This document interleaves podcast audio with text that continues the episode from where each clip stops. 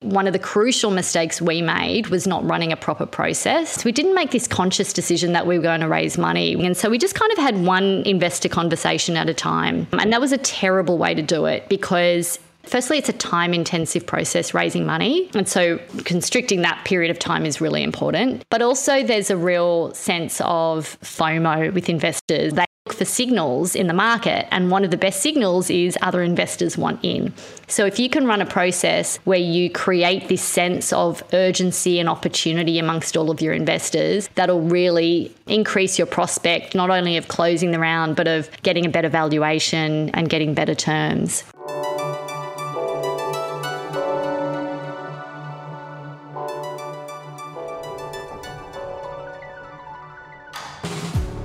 This is The Raise, where we take you behind the scenes into the capital raising journeys of startup founders. Some you may have heard of, others you need to hear about, and all of whom have been through it to close a raise. On the show, you'll learn how founders make the difficult decisions. Whether you're a founder yourself or you're simply interested in the fast moving, innovative world of startups, this show is for you. I'm your host, Mylene Dang. I'm Managing Director of capital raising law firm Metis Law. For over a decade, I've worked with founders to raise capital so they can build businesses that make a lasting impact. Hello, hello, founders and friends. Today on The Raise is the second instalment in my chat with Noga Edelstein. If you missed the first instalment, Noga shared how to scale your startup by knowing who your target customers are, which is trickier than you think, how to prepare an investor pitch that actually gets heard, and how to approach building an investor network that gets you efficient access to capital. In this second and final instalment, Noga shares her knowledge about the art of valuing a startup and what you need to do to vet and secure the right investor for your startup. Let's dive in. You mentioned valuation, and that's a big mystery for many, many founders. How do you value a startup? I'm laughing because it's still a mystery to me. It's funny because when I thought about becoming an investor, I think I did a typically female thing, which was I lacked confidence in my ability around the numbers. And I think that's another just typically female trait is we don't sell ourselves enough. We don't give ourselves enough credit for our experience. And so when you're pitching and the male team is telling the investors how it's going to be a billion dollar opportunity and the woman's saying, well, these are my conservative estimates. So it's just instinctive sometimes that the investors want to go for the bigger opportunity and they, they don't understand that the woman's just being underestimating herself so yeah, so I underestimated my ability to, to do the valuations and, and do the numbers. And so I actually I did the UNSW angel investing course. They run a AGSM program. I did the very first one. Lucky enough to be given a complimentary spot and it was amazing. I learned so much. But I went there specifically because I had this gap in my knowledge around valuing companies. And I every presenter that went up there I was waiting for the magic spreadsheet. This is it. This is the spreadsheet you use to value companies. And it doesn't exist. It's an art not a science. Even now at Tractor that is something that our portfolio companies do need support with because they're going to raise money and we're helping them to figure that out. And there is just no magic formula. It's a combination of how much money they need to raise, what their revenue is, what dilution they're willing to take. It's a real combination of what stage they're at, what kind of business there is, what comparables there are. And I think that's a, the, one of the biggest pieces of advice I'd give to founders is do your research, get as many comparables as you can so that you have justification when you're going to your investors. And also don't always think that a bigger valuation is better because that can be a little bit of a trap to fall into. So I've seen companies that raise at a super high valuation, which is initially great because you don't have to give away so much equity. However, that capital comes with a lot of expectations. VC money comes with a whole suite of expectations. And if you're not able to reach those goals that you've laid out for yourself, you may end up having to raise your next round, what they call a down round, where your valuation goes down. And that's like the death knell for a startup. It's going to be very, very hard for you to come back from that. So, yeah, I think just really understanding how valuation impacts your the trajectory of your business is really important. Yeah, I definitely think some founders overestimate the importance of a big valuation at early early rounds and as you say, the dreaded down round. That's where Tractor can come in because we provide non-dilutive financing and so what we're seeing quite a bit of lately is companies that will come in and say we do want to do an equity round, but we're not quite ready yet. We want to hit a few more milestones before we have to sell some shares so that we can sell at a slightly higher valuation. They'll take some financing from Tractor to enable them to hit those milestones. And then when they are ready to raise, they can do it at a better valuation. Or uh, part of that as well is we need to raise, but we don't want to sell so many shares. We don't want to dilute quite so much. So we'll do some as a loan and we'll do some as equity. And so we kind of balance the risk in that way. Do you speak to startups while they're in the equity capital raising mode or specifically startups that can't do equity or are not yet ready for equity? It's a bit of both. It's interesting. I think when we first started, so founders Matt Allen, April Allen, and Jody Imam, and they called it Tractor Ventures because the startup ecosystem is full of companies that are just doing great revenue, they're profitable, and they don't necessarily want to be rockets. They're just, you know, tractors. They're just moving on, doing really well. That is true, but there are also some companies that want to leverage capital for other reasons, and so we do speak to companies at the at a really variety of stages. Where I come in, so I am entrepreneur in residence, and I run the advisory team. So we have a program called Fast Track, where companies can use all of our expertise. Tractor has 90 shareholders who are all exited founders and operators, and are here to support our companies that are in the Fast Track program program to help them scale and grow. And often those companies do want to do an equity raise at some point, and so we can help them through that journey as well. Do they need to be revenue generating? To take the finance, yes, that's right. So to get a loan from Tractor to take the revenue based financing, you do need to be generating revenue. What do you look for when a startup reaches out to you to pitch an idea or a business? So at Black Nova, we specifically invest in B2B SaaS businesses, kind of boring tools of the internet, we like to say. So it depends what hat I'm wearing. In my personal angel investor hat, I like to invest in companies that I understand, firstly. I think there's a variety of strategies you can employ as an investor. And I think one of the learnings I've had, there's a great range of opportunities to invest alongside other investors and use their expertise. So syndicates are really interesting at the moment. There's a lot of syndicates popping up where you can invest from as little as $5,000. You don't have to write a big check to be an angel investor. I think that's a bit of a misunderstanding. And so sometimes I'll invest alongside a syndicate where someone else can do the legwork and validate the idea and put together the deal memo. Or you can invest as an LP in a fund. So, for example, Tenacious Ventures is an agtech fund that I'm an LP in because I think there's a great future in agtech and a great opportunity, but I don't know anything about agriculture. but companies that I'll invest personally in are ones where I really understand the problem. I really connect with the founder. I think I can add some value and I just want to be part of their journey. So it's very challenging environment at the moment to raise capital. What are the startups that you're funding at the moment? What are they doing that's keeping you interested? So it is a difficult fundraising environment. I think that we've seen valuations really come off the boil in recent times. And we're also seeing a lot of the VCs hold some dry powder to support their existing portfolio companies. So it's really hard as a founder trying to raise for the first time. Having said that, there's still plenty of money around. The share market's not doing great things at the moment. Interest rates are starting to come back, but they've been low. So there are people with money to invest that have been a little bit scared, but are also looking for good opportunities. I would say if I was a founder looking to raise now, I would firstly just do everything I can to extend my runway because you don't want to be in a position right now where you have to raise there are some predatory investors that will try and push your valuation down. So you want to be coming to that process in a position of power where you can be great to raise some money, but you don't need to.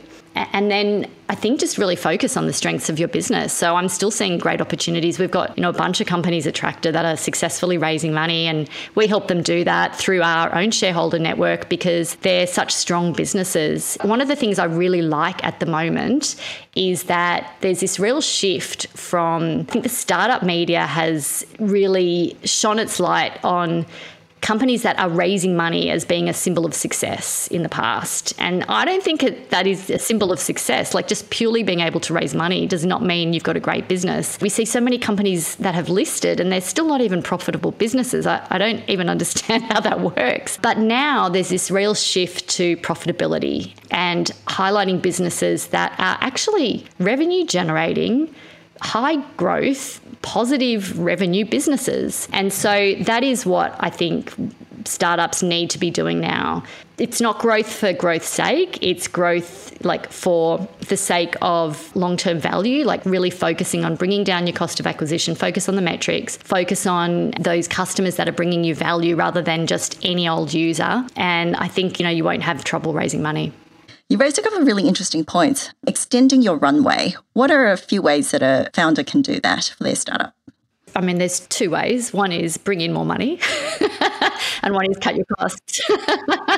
Obviously, cutting your costs is the less pleasant version of that. But bringing in more money doesn't necessarily mean raising more money. The best money is customer money, sales. I think there's a real opportunity to focus on converting users when we talk about growth for growth's sake, often it's just user acquisition, whether or not they're paying users, so a lot of freemium businesses. And now's the time to focus on converting those users into paid users. Like if you're an e commerce company, how do you increase basket size? How do you increase repeat usage? How do you get those customers you've already got and get them coming back and buying again? All of those things will bring in more money, extend your runway without necessarily having to cut costs or raise money or sell shares or do any of those things. The cost cutting side's obviously, as I say, less pleasant, but sometimes you really have to make those difficult decisions. And when you're close to the end of the year, that's not a good time to be raising money. When the market's down, that's not a good time to be raising money. So you always need to be focused on your cash flow forecast. And this is a lesson for all founders, but for the women in particular, as we mentioned, who may not be as comfortable with those financial statements, you have to be across it. You have to know how money comes in and your money comes out, and make sure you can get through to that next milestone. You mentioned not getting desperate for funds. that can be difficult as a startup founder. And it could be difficult for a startup founder also to not accept money from the first investor who offers it to them. But obviously, for the long term benefit of your startup, you need to be strategic about the investors that you bring on. So they really need to do their due diligence. And I've seen many founders get buyer's remorse from taking money from the wrong investor. What are effective ways to conduct due diligence on an investor? That's such a good point. I think it's really important to know that you are married. It's like a marriage to your investor, right? This journey that you're on, this startup journey, it's not a short one. Like it's going to be probably at least five to 10 years, if not more. And you are hitching yourself not just to them personally, but to their expectations and to what their goals are. And I think that's actually another topic we, we can touch on, which is just really understanding who your investor is and, and what their underlying goals might be. But in terms of doing due diligence, investors will always give you names of people to talk to they're probably going to be positive. It's like any reference checking, right? They're going to be the positive cases. Do your homework, look on their website, and you can see the names of all of the companies that they've invested in and just reach out to them. And I think it's understanding what are the questions you want to ask them. It's really important to know what kind of support are they going to provide other than financial? How involved will they be? And if you're an early stage company, you might, might want someone really hands on. But if you're a later stage company, you might want someone really hands off, right? You don't necessarily want to be on the phone every week to your investors. So knowing what your priorities and requirements are and then how the investors are likely to respond to those. It'd be good to ask the question of how do they respond in when the times are tough? Because when the when it's good times, that's great. Everyone's happy. The investors are supportive. They're giving you the pat on the back, and it's great. But it's a roller coaster ride, and there will be tough times. Maybe you're close to running out of cash. Maybe you have to make those difficult decisions of letting people go. Maybe you're struggling to raise the next round of funding. Do they dig in and help? Are they supportive, or are they kind of you know cracking the whip and making life even harder? And there's vast ranges across that spectrum, but those are the kinds of things I would want to know. Great questions. You've been working in venture capital for a few years now. If you can go back in time to when you were starting UrbanYou, what would you have done differently about your capital raising? I think there's a few key lessons. One, we've touched on a few. So, build your investor list early. I think one of the crucial mistakes we made was not running a proper process. So, especially in our early rounds, we didn't make this conscious decision that we were going to raise money. We kind of started pitching the business. We had some good traction and feedback, and people started saying, oh, you know, you should think about raising. And so, we just kind of had one investor conversation at a time. And that was a terrible way to do it because Firstly, it's a time intensive process raising money. You are out of the business for a good chunk of time while you're doing it. And so constricting that period of time is really important. But also, there's a real sense of FOMO with investors. And it's always said, but it's so true. They feel like no one else is interested in you, then they also lose a little bit of interest. And this goes back to the whole it's art, not science. Like, it's not like there's a way of ultimately knowing if a startup's going to be successful. They look for signals in the market market. And one of the best signals is other investors want in. So if you can run a process where you create this sense of urgency and opportunity amongst all of your investors, that'll really increase your prospect not only of closing the round, but of getting a better valuation and getting better terms.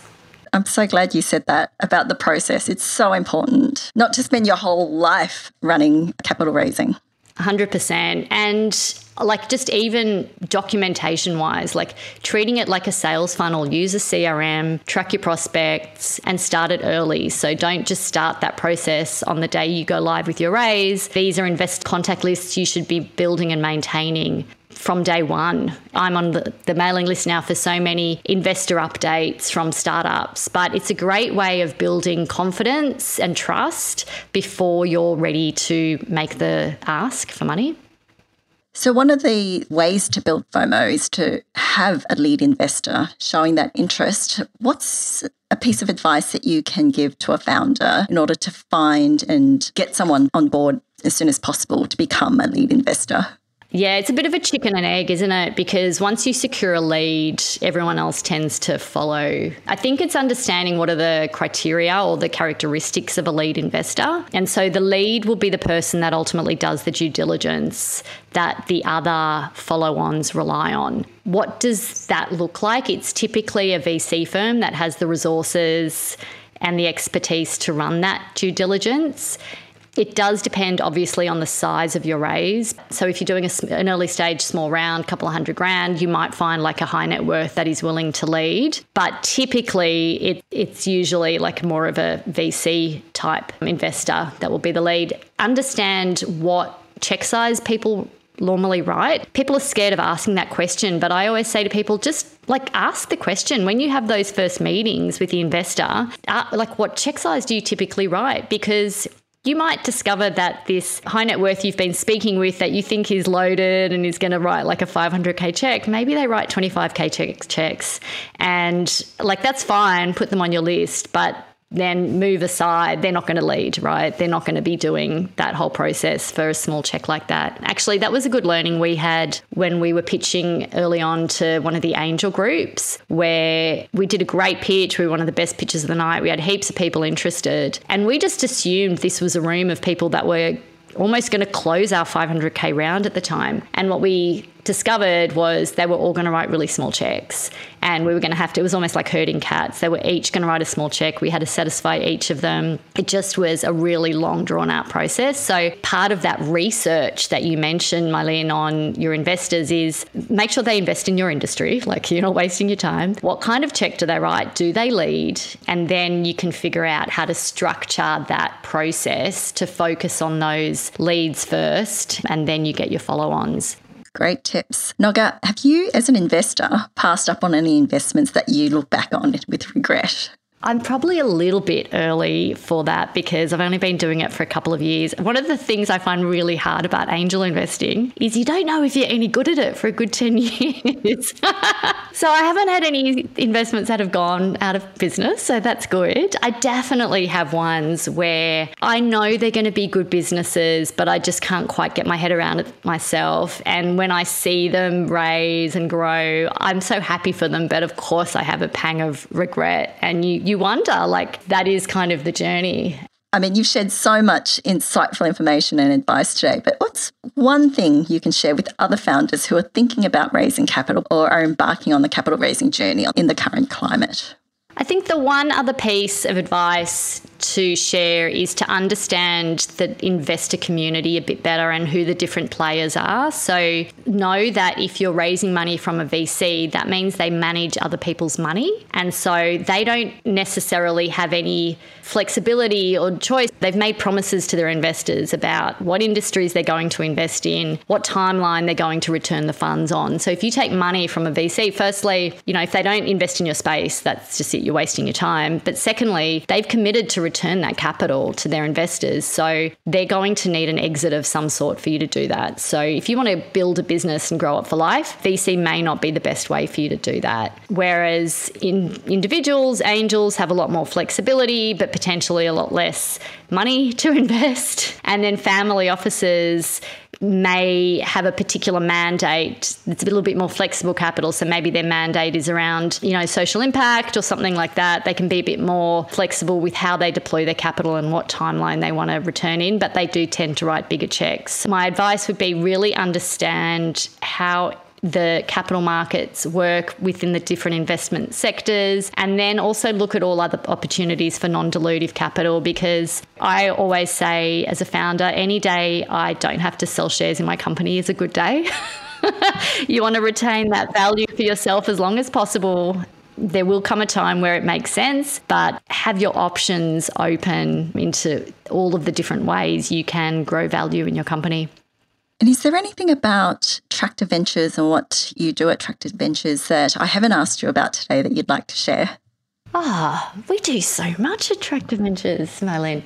Look, I think it's just good to know that we're a team of ex founders ourselves. We've all been there, done that. We really understand the journey that you're on. We want to, as we say, unlock possibilities for founders. So just help you achieve whatever your goals are, and whether that's through the non dilutive capital or the advice we offer through the village and fast track. We're a great bunch of people. Come talk to us. Noga, I'd like to finish off with what I call the quick six, which are six rapid fire questions, and you don't need to think too much about them before you answer. Okay. What's your favourite work from home lunch or snack? Definitely coffee. How do you like your coffee? I have a three quarter skim flat white. I have a very Sydney Eastern Suburbs coffee order. Yes. What's a great book that you've read recently? Uh, we were just talking about Shantaram, actually. It's one of my all time favourite books, and now is a series on Apple TV, apparently, which I need to start watching. I uh, just heard about that a couple of days ago. So, yes, we're going to start watching that this weekend. What's a documentary or podcast that you've watched or listened to recently that you would recommend? I am a big fan of obviously your podcast. The Tractor Ventures have a hard mode podcast, which is all of our founders, which is great. But Masters of Scale, Reid Hoffman is one of my all time favorites. It's on rotation when I'm doing my walk with my little eastern suburbs cavoodle in the mornings. What's the most useful good or service that you've purchased in the last 12 months that costs $100 or less? My favourite all time service is, and my favourite all time app is Hey You, where I can order my coffee in advance and don't have to queue up. I, I am sounding like a coffee addict here. Anything that can save me time and increase my convenience, I'm in for that. Love it. We've had Rebecca Campbell on the show as well. She's a good friend of mine. What's on heavy rotation on your music playlist right now? Do you know what? I have such little choice in the music I listen to because I have two teen boys, aged 11 and 13. And so Crowded House, INXS, grew up in the 90s. So all of, all of that I love. awesome. If you could have dinner with any person, dead or alive, who would it be and why? I think that I'd have dinner with my dad again because he's no longer with us and I miss him a lot. And we've reminisced about him on this podcast. And so I'd love to tell him about all the things I'm doing now and get some advice from him. I reckon he'd be pretty super proud of you. Noga, this has been lots of fun. How do people find you? Yeah, you can find me on LinkedIn. That's probably the best way to connect with me. If you're interested in learning more about what we offer at Tractor Ventures, you can go to our website. Um, and yeah, we would love to chat with you. Thank you so much for sharing your story with me today, Noga. I'm very grateful for you. My pleasure. Thank you so much for having me. It was fun to chat. You've been listening to The Raise, a show that takes you deeper into founder stories about capital raising. We'll have all the contact details for Noga and Tractor Ventures in our show notes. If you'd like to learn how to raise capital like a guru, check out one of our free capital raising webinars. Head to termsheet.guru. That's T E R M S H E E T dot G U R U. This podcast is brought to you by Termsheet Guru. Raise capital successfully and faster with Termsheet Guru so your startup can make an impact. To make sure you don't miss an episode of The Raise, be sure to subscribe or follow the show wherever you get your favourite podcasts. And while you're there, share the love and leave us a five star review. It really helps us spread these amazing founder stories far and wide. I'm Mylene Dang, and we'll be back next episode with another deep dive into a founder's capital raising journey.